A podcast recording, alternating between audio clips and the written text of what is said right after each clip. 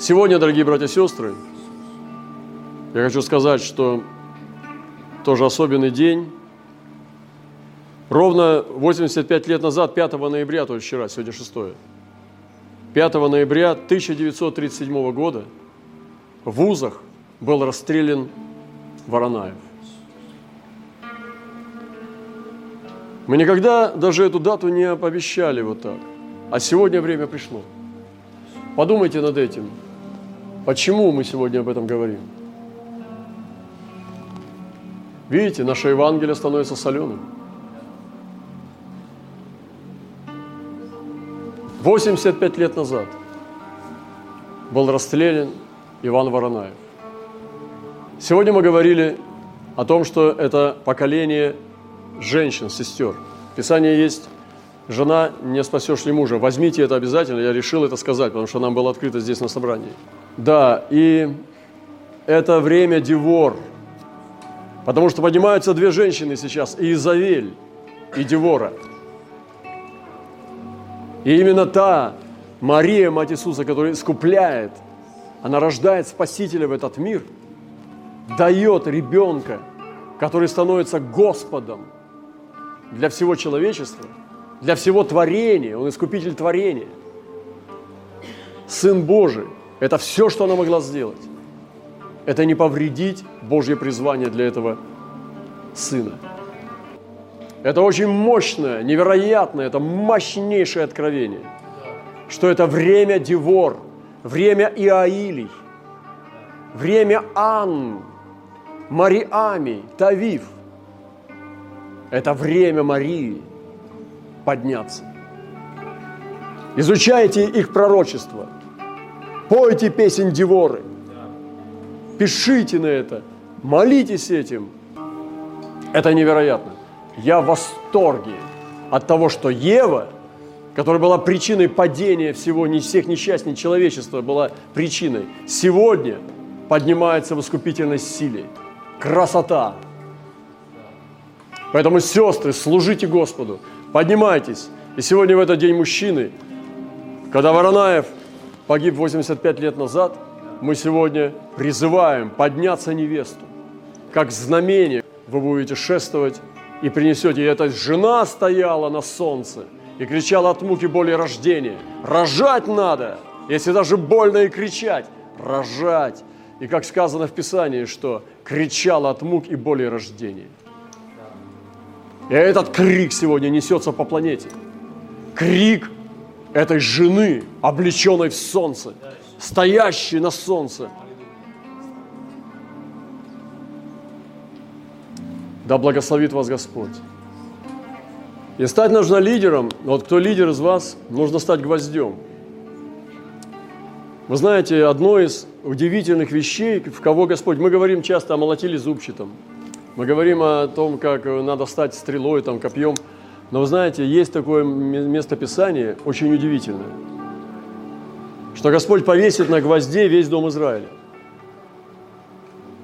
Я, говорит, возложу ключ дома Давидова на рамена его, и отворит он, и никто не запрет, запрет никто не отворит, укреплю его как гвоздь в твердом месте, и будет он как седалище славы, то есть седалище славы, то есть престол практически. Седалище славы – это престол.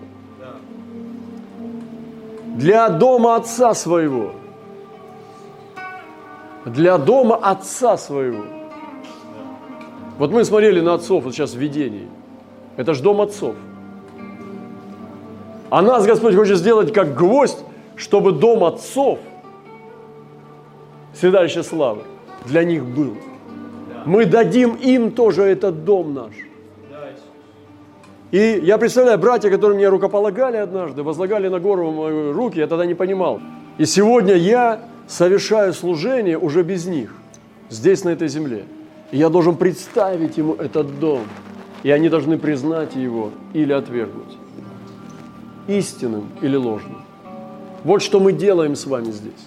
Мы соединяем поколение с облаком, чтобы мы были частью облака. И я думаю, что это откровение на горе Христа, это уже вечность, это бесконечность, что мы должны соединиться с бесконечностью. Вот о чем речь идет что мы уже должны быть призваны в бесконечность. А вечность – это бесконечность. Там нет определения конца. И вот дальше, смотрите, как в гость превратится. Ты говоришь, ну, хорошо звучит. А как в гвоздь превратиться? Я тебе скажу, как. Прочитаю. На пастырей воспылал гнев мой, и козлов я накажу. Ибо посетит Господь совов стадо свое, дом Иудин, и поставит их, как славного коня своего на брани. Смотрите, выводит Господь, славного коня ставит. Из него будет краеугольный камень, а из него гвоздь, а из него лук для брани, из гвоздя. А из него произойдут все народоправители. И они будут как герои, попирающие врагов на войне, как уличную грязь. Вот так вот, ты идешь и пинаешь грязь уличную, попираешь, сражаться, потому что Господь с ними и посрамят всадников на конях. Краеугольный камень, гвоздь, лук и народоправители. О, какая нелогичная цепочка. Но в духовном мире все логично. Еще раз читаю, запомните это. Краеугольный камень, гвоздь, лук для брани, то есть боевой лук. Боевой, есть спортивный, есть боевой. Боевой лук. И народоправители. Вот эта последовательность, пророческие вершины гор в пророческом хождении. Без логики человеческой. Это Дух Святой.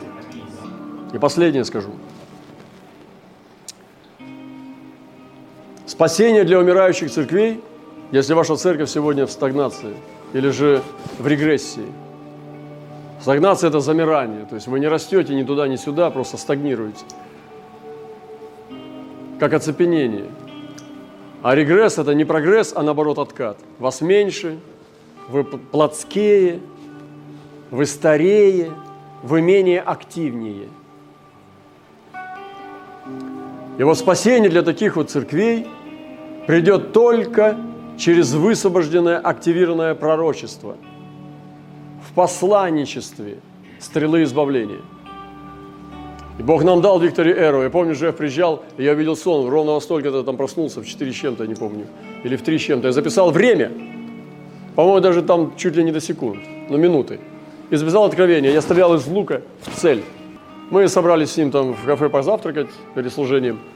И я захожу туда, в кафе, мне нравится же. Он открывает, я открываю дверь, он уже сидит там. И кричит мне радостно. Брат Роман, я видел сон. У меня обычно такая немножко по-другому все. Я думаю, я тоже. Я говорю, я тоже. Мне нравится такая прямота. Пророк такой, мне вот такие пророки нравятся. Прямые. Я говорю, я тоже. Он говорит, я видел сон вот там я не помню точно, в 4.15. Я видел сон в 4.15, а у меня записано 4.15. Я говорю, расскажи мне же. Он говорит, я вижу, что что-то стал говорить, в общем, о служении стрела избавления. Представляете, а я из лука стрелял в это же время. И он стал говорить, это Виктори Эру там и так далее. Я говорю, Джефф, наше служение называется Виктори Эру. Он говорит, серьезно? Я не знал. И он видел вот про это место Писания, где, вот которое я сейчас вам зачитываю. И я понял, что Господь нас соединил. Я ему когда рассказал, он тоже. Мы с ним были соединены в духе. Елисей заболел болезнью, от которой потом и умер. Однажды пророки умирают, братья и сестры. Поспешите. Поспешите брать, что несет пророк. Несут пророки. Эти откровения, которые приходят – хватайте. Потому что Елисей заболел болезнью. Вот видите, такой великий человек. Он видел, как его пастырь унесся в огне на небеса. Глазами своими видел. Огненные колесницы. Да вы знаете, эта жизнь изменит на века. Братья и сестры. Видеть огненные колесницы, вы понимаете? Это необычный человек. И он такие чудеса творил, которые даже Илья не делал. И он заболел болезнью. Ну не бойтесь вы, и не, там не ахайте, не охайте, если кто-то заболел. И от которой потом и умер. Ну что, сейчас получается, Елисей не от Бога? И пришел к нему Иас, царь израильский, плакал над ними говорил, «Отец мой, отец мой, колесница Израиля, конница его». Знаете, что Иас был не очень хорошего э, хождения с Господом. И царь израильский, там два Иаса было, один иудейский, другой э, израильский. И вот именно израильский пришел. И интересно, что к пророку пришел именно израильский царь Елисеев. Вы знаете, что пророки в основном жили в Иудее. Но в тот момент Пророки иногда жили в Израиле. И пророк не должен жить там, где пробуждение. Пророк, как Иеремия, может жить там, где проклятие. И сегодня некоторые пророки убегают там, где много пророков, а некоторые остаются там, где темно их нету. И Елисей там был, и болел там, и умирал там, и лежал на постели там. И израильский царь к нему пришел, нечестивый, но в нем было что-то светлое. И плакал над ним. Это удивительно что Иас выступает как нечестивый царь, израильский. Я сегодня специально читал о нем, хотел больше узнать, что это за человек был. И я представляю, у него было очень много грехов. И он приходит к пророку, который умирает, ему печально расставаться с пророком. Он думает, если сейчас эта звезда угаснет, мне конец. И он понимает, что она звезда. У нас есть некоторые люди тоже в, нашей, в нашем, на, на, на нашем небосклоном, которые с нами в братстве, ради Христа это прекрасно. Цените их. И, и плакал и говорил, отец мой, отец мой, колесница Израиля и конница его. Такую традицию Елисей установил. Так вот было, потому что он эти же слова кричал, когда Илью видел, уходящего. Даже неверные цари могут приходить к пророкам. Позвольте им, пусть это делается. И сказал ему Елисей, возьми лук и стрелы. И взял он лук и стрелы, и сказал царю Израильскому, положи руку твою на лук. И положил он руку свою. Елисей лежит. Он умирает. Приходит нечестивый царь и начинает плакать над ним. Елисей смотрит на него и видит будущее. И говорит, возьми лук и стрелы. У тебя должен быть свой лук и свои стрелы. И говорит, вот взял, положи руку твою на лук – положил руку на лук, одну. И положил он руку свою. У каждого помазанника должны быть свои личные луки стрелы. И наложил Елисей руки свои на руки царя. Встал так, встал так сзади. Ну-ка, Адам, подойди-ка сюда. вот он встал, натяни вот в окно, лук, лук, да, натяни. И пророк немощный. Вот стоит царь, у него своя жизнь. Он принес свой лук, натянул. Тяжело. Некоторые луки боевые весили 40 килограмм, некоторые 70 у монголов. То есть натяжение 70 килограмм. И тогда пророк подошел и положил свои слабые руки. У него же слабые руки были. Положил на его руки. И вот так это было. Вот так выглядит помазанник Божий. За ним стоит облако свидетелей за ним ангелы, за ним Христос. Всегда так вот мы должны ходить. Мы не одни, не в одиночку. И вот эта вот картина, как происходит в духовном мире, победители действуют.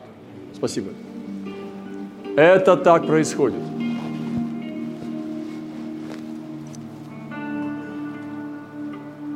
И сказал, отвори окно на восток. И он отворил. Каждому помазаннику нужны пророки – Пророк, который направит его стрелы по воле Господа. Стрела пойдет туда, куда Господь ее направит. Вы думаете, эта стрела полетела и ветер на нее будет влиять? Там ангел. И вот он говорит, открой окно. И сказал, и отворил. И сказал Есей, выстрели, и он выстрелил. И сказал, это стрела избавления от Господа, и стрела избавления против Сирии. Ты поразишь сириан в Афеке в конец. Призрак апостольского измерения, когда пророки стоят рядом. Отвори окно – это выход для победы. Надо выйти. Церкви стагнации и регрессии должны высылать стрелы из своего окна. Если вы умираете, потому что не ездите ни в какие города, никуда не двигаетесь, не посылаете людей никуда, вы умрете совершенно. Отворите окно, там труп уже пахнет. Отворите окно изнутри. И начните высылать, выходите сами, езжайте из города своего в соседние места, ходите по земле, молитесь о миссии. И сказал Елисей, выстрелил, он выстрелил. И сказал, это стрела избавления от Господа, стрела избавления против Сирии. Выстрелили приказ пророка. А ты давно посылал сам? Или ходил на новые места? Чтобы умножить жизнь Божию в Царстве. Только летящая стрела может быть стрелой избавления от Господа. Стрела в колчине не называется стрелой от Господа. Стрелы в колчине не имеют лейбла, что это Victory Arrow. Нету на них ничего. Это просто деревяшки с наконечником. Стрела избавления только в полете становится стрелой. И апостол только тот, кто ходит. В Антиохе сидит Савл, и первое, когда мы читаем уже, что это Павел, это когда уже в миссионерское путешествие. Были пророки-учители Савл, Нигер, Луций, Варнава. А потом читаем тут же, когда он вышел уже, посланный, Павел, в поездке Павлом стал. Та же стрела избавления становится из простой стрелы, превращается в Виктори Эру в пути. Откройте окна пастыря в церквях своих и высылайте людей, и сами идите, идите.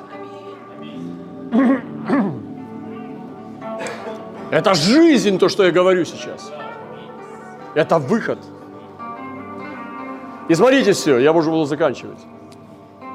И ты поражи сириан в Афеке в конец. Запомните это слово в конец. То есть окончательно поразишь сириан в конец. Окончательно. Это же Бог сказал. Это же Господь сказал через него. Пророк сказал, выстрели и поразишь конец. Но нужно было сделать еще одну вещь.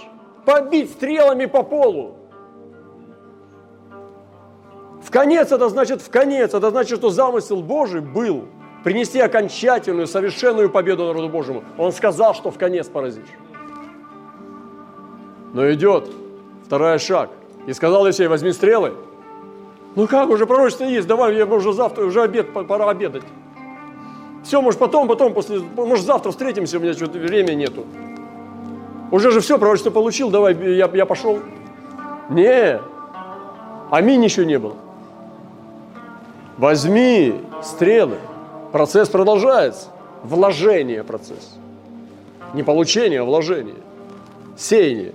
Он взял и сказал царю израильскому, бей по земле. Задание посложнее. Тык.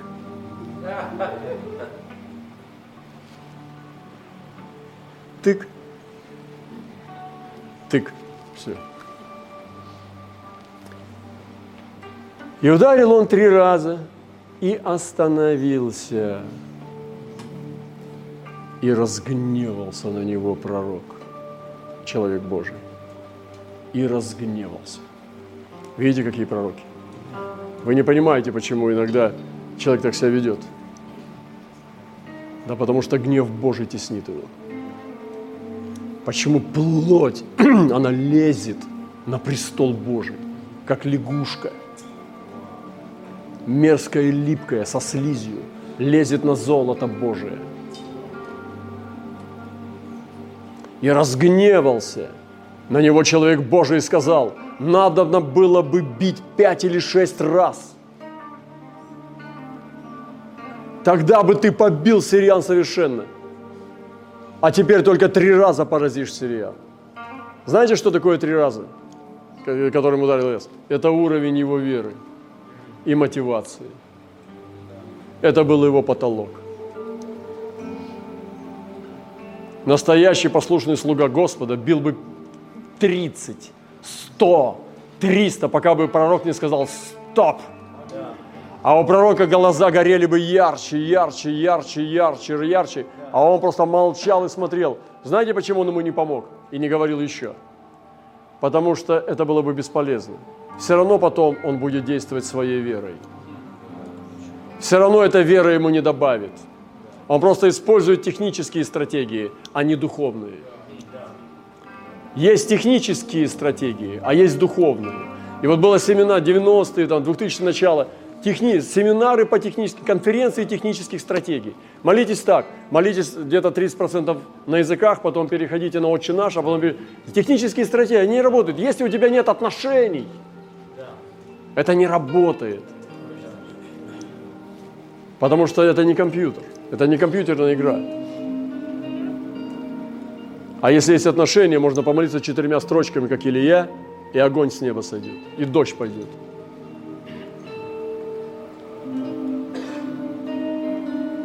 Для исполнения пророчества необходимо активировать его, воинствовать с ним. Господь сначала сказал, я окончательно поражу сириян. Но почему ты сказал окончательно, в конец, а потом говоришь три раза? Да потому что ты, это пророчество. Ты ничего с ним не сделал. Ты не поверил в него, ты не сражался с ним. У нас у многих было пророчество, но вы ничего с ним не делаете. Возьмите это слово, это очень серьезное слово. Возьмите его.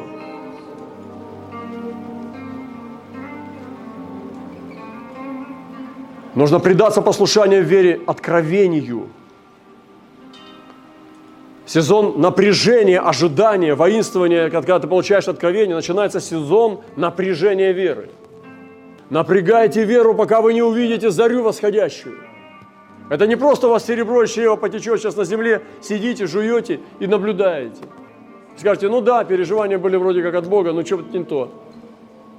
Все то. Сынок, доченька, все то. Но здесь второй шаг – активация. Довести пророческую работу нужно до конца, чтобы получить обещанное в конец, как написано. Поразишь в конец, а теперь только три раза. И написано и на следующий год пришли моавитяне в землю Израиля.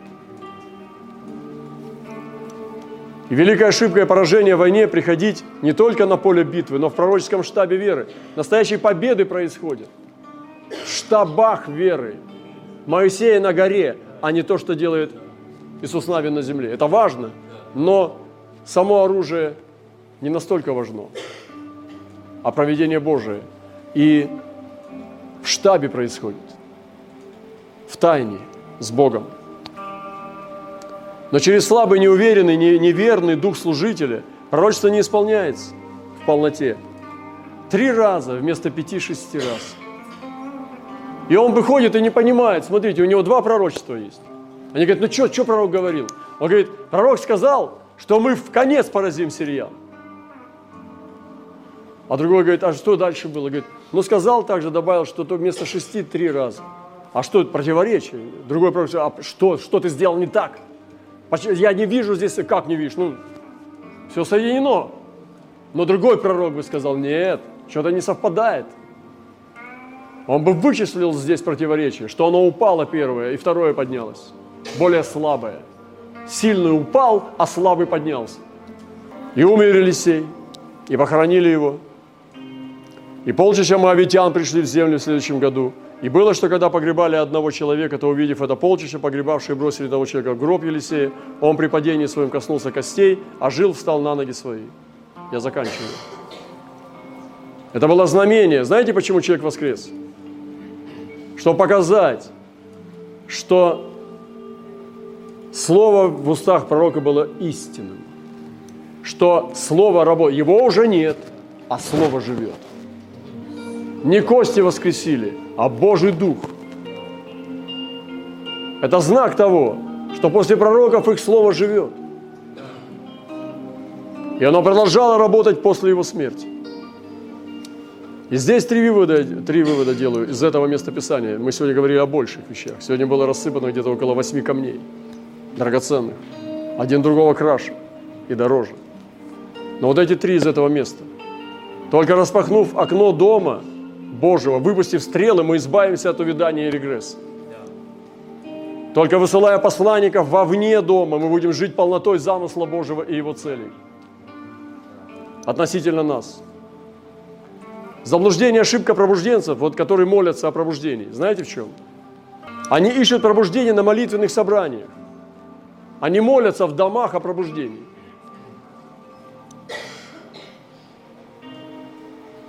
Но их обгонят те, кто меньше времени проводит на собраниях, но на полях миссии. И они будут видеть, как другие идут впереди них, и они сильнее. И меньше проводят время в ходатайствах, но они точнее в современном. Потому что современное – это своевременное. И вы будете видеть, как эти движения молитвенные отмирают. Я говорю страшные вещи для религиозников. И это не, мы увидим, что они не пробужденцы, поисковики пробуждения, а побеждать будут те, кто духом водятся. И делают то, даже необычное, что дух им открывает, что даже никто никогда не делал, они делают. Второе пророчество должно исполниться только при условии, что мы будем воинствовать с ним. Оно активируется через послушание, мужественное продвижение, сражение с ним в духовной брани. И третье, последнее. Даже после смерти пророков, вот целая книга их, Слово Бога продолжает жить с неистовой, могущественной державной силой и нести свой вечный замысел от святого и вечного Бога. Аллилуйя!